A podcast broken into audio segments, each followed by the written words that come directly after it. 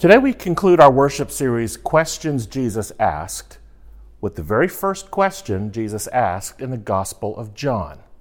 It'd be the first question of many in John, as no other gospel relies on questions to tell the story of Jesus.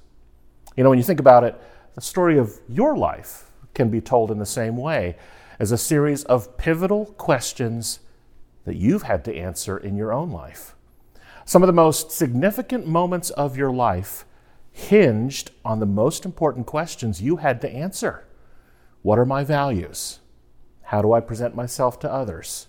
What is my calling in life? What gives me contentment? Who do I trust? What am I to become?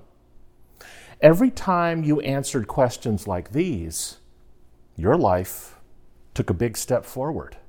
And these are not small questions. We've, we've all asked them. And often these hard questions have corresponded with big changes in our lives that have not just been the most difficult, but also the most necessary. It, it, would be so much easier in life, right? If, if life were not so driven by questions and more driven by clear, definitive statements. If someone would just tell us what to do, if guidance could be as plain as a billboard or as loud as a megaphone. But questions, are how we grow. When we ponder a career change, when we're having relationship difficulties, when we're contemplating a move, and perhaps the most critical and challenging change of all, a theological change. Imagine, if you will, two circles. One circle defines our life experience, the way we see the world, how we see our place in it. And the other circle defines our view of God. It encompasses what we know and believe about the faith. Now, imagine putting those circles on top of each other, aligning them with each other. Now, there, there may have been moments in your life when both circles have been a perfect fit, when your image of God and your understanding of the faith have matched perfectly with the events of your life and the conclusions that you make of them. Those are moments of ease and security and, and contentment. But those moments are often temporary, aren't they? I mean, you and I know that the circle of our life experience is never permanent. Life happens. We, we go through crises. We undergo hardship. We, we hear new provocative ideas that, that challenge some of our old assumptions. We see how some of our old ways of thinking actually might cause harm. And so as that first circle, as that, as that circle of life experience expands, it causes tension with the other circle, the circle of our theology. And we discover that our view of God is not expansive enough. There become points of friction between the realities of life and the claims of our faith, and it becomes troublesome and sometimes even painful. And that's when our spiritual life and our theology needs to expand, to grow, to mature. And that's when God steps in. Because we cannot grow the circle of our theology on our own. We need God to guide us and nudge us to expand that circle, sometimes further than we think we can be pushed, in order to have a faith that is stronger and deeper and more mature. And that is precisely what is happening in today's scripture reading we hear of two men. The first is named Andrew. We don't know the other person's name. Some scholars suggest he was John the Gospel writer himself. What we do know about these two men is that they were followers of a rabbi named John the Baptist. John was an unorthodox preacher, as you may know. His teaching circuit was in the wilderness. His liturgical clothing made of camel's hair, his regular diet made of locusts and wild honey. But nonetheless, he was a rabbi with a following, including Andrew and his friend. Now let's remember that in ancient Judaism, being the disciple of a rabbi was no small thing, and it was no quick thing. It was a long and involved process. To become a follower of a rabbi meant much more than just reading his books or admiring from a distance or being a fan or following him on Twitter. It took years to become a disciple of a rabbi. For many, it began as early as age five when children first learned the scriptures and became conversant in the faith. By age 13, at the time of the bar mitzvah, it was expected to have the Torah memorized, ready to begin the next phase of training, the teenage years, which involved additional intense instruction called the yoke of Torah. And by the age 17, only those showing particular promise could be selected by a rabbi to become his followers. And if you were privileged enough to be selected by a rabbi to be his disciple, your journey would just be beginning as you start an apprenticeship that would take you years into your adulthood. A long process. It's been said that a new disciple would hear these words as they ventured off to follow their rabbi in their new apprenticeship. May you be covered by the dust of your rabbi. Beautiful word of blessing and admonition and encouragement that this new disciple would follow their rabbi so closely and sit at their feet when they were teaching and model their behavior so accurately and listen to their words so intently that they would become covered by their very dust. That's what it meant to be a disciple of a rabbi. So in John chapter 1, verse 35, when we hear that Andrew and his friend were disciples of John the Baptist, we know that they had already invested much of their lives until being selected by John. Until that point, their two circles were in perfect sync and harmony. Their, their life experiences were a perfect match for their view of God and their approach to the faith. But then one day, something happened to them.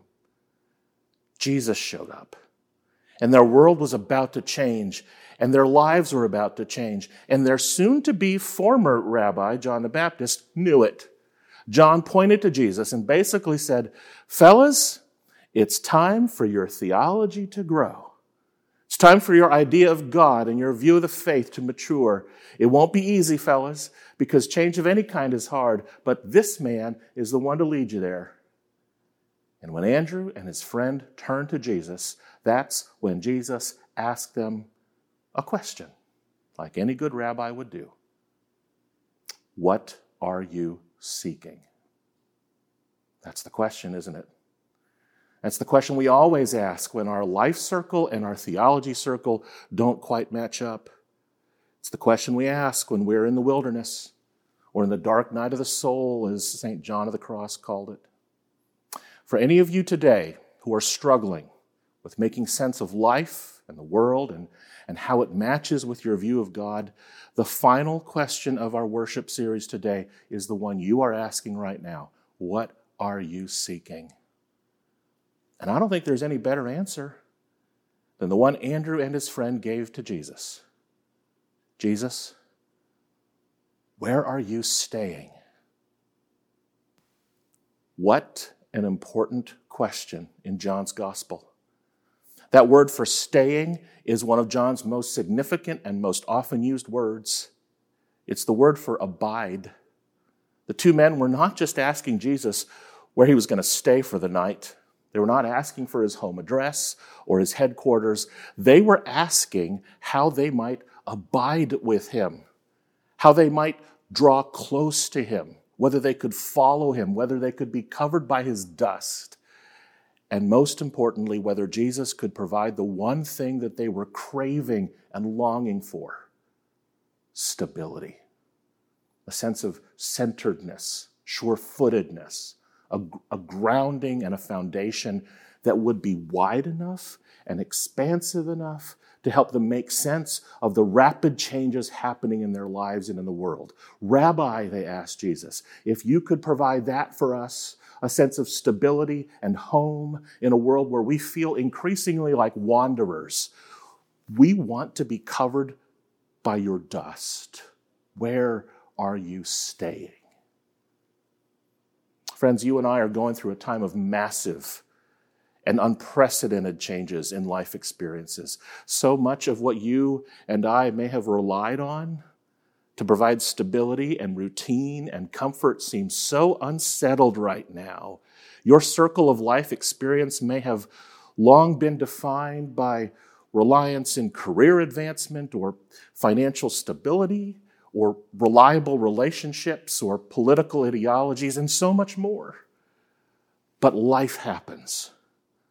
And that circle has changed, prompting you to hear from Jesus, maybe for the first time, the question that resonates with the deepest part of your spirit, one that a creature can only hear from its creator when it is time for them to see God in a new kind of way and to follow God with a new kind of intimacy.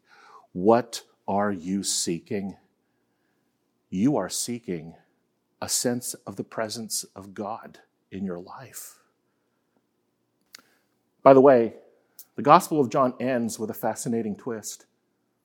In John chapter 13, Jesus gathers with his disciples for the very last conversation they would have before he died.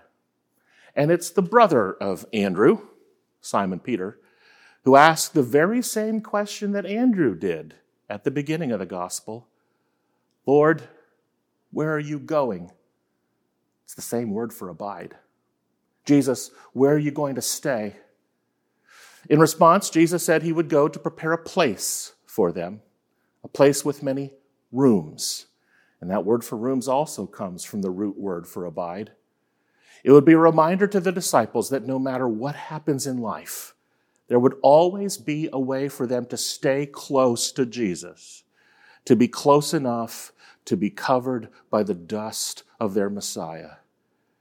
And he told them this around a table in which he blessed and broke and gave bread that would remind them of his presence. He would lift and bless and pour a cup that would remind them of his love.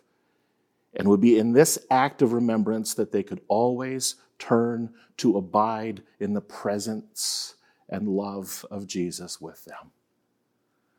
Friends, come to Jesus with your questions. As Abraham Heschel said, we are closer to God when we are asking questions than when we think we have all the answers.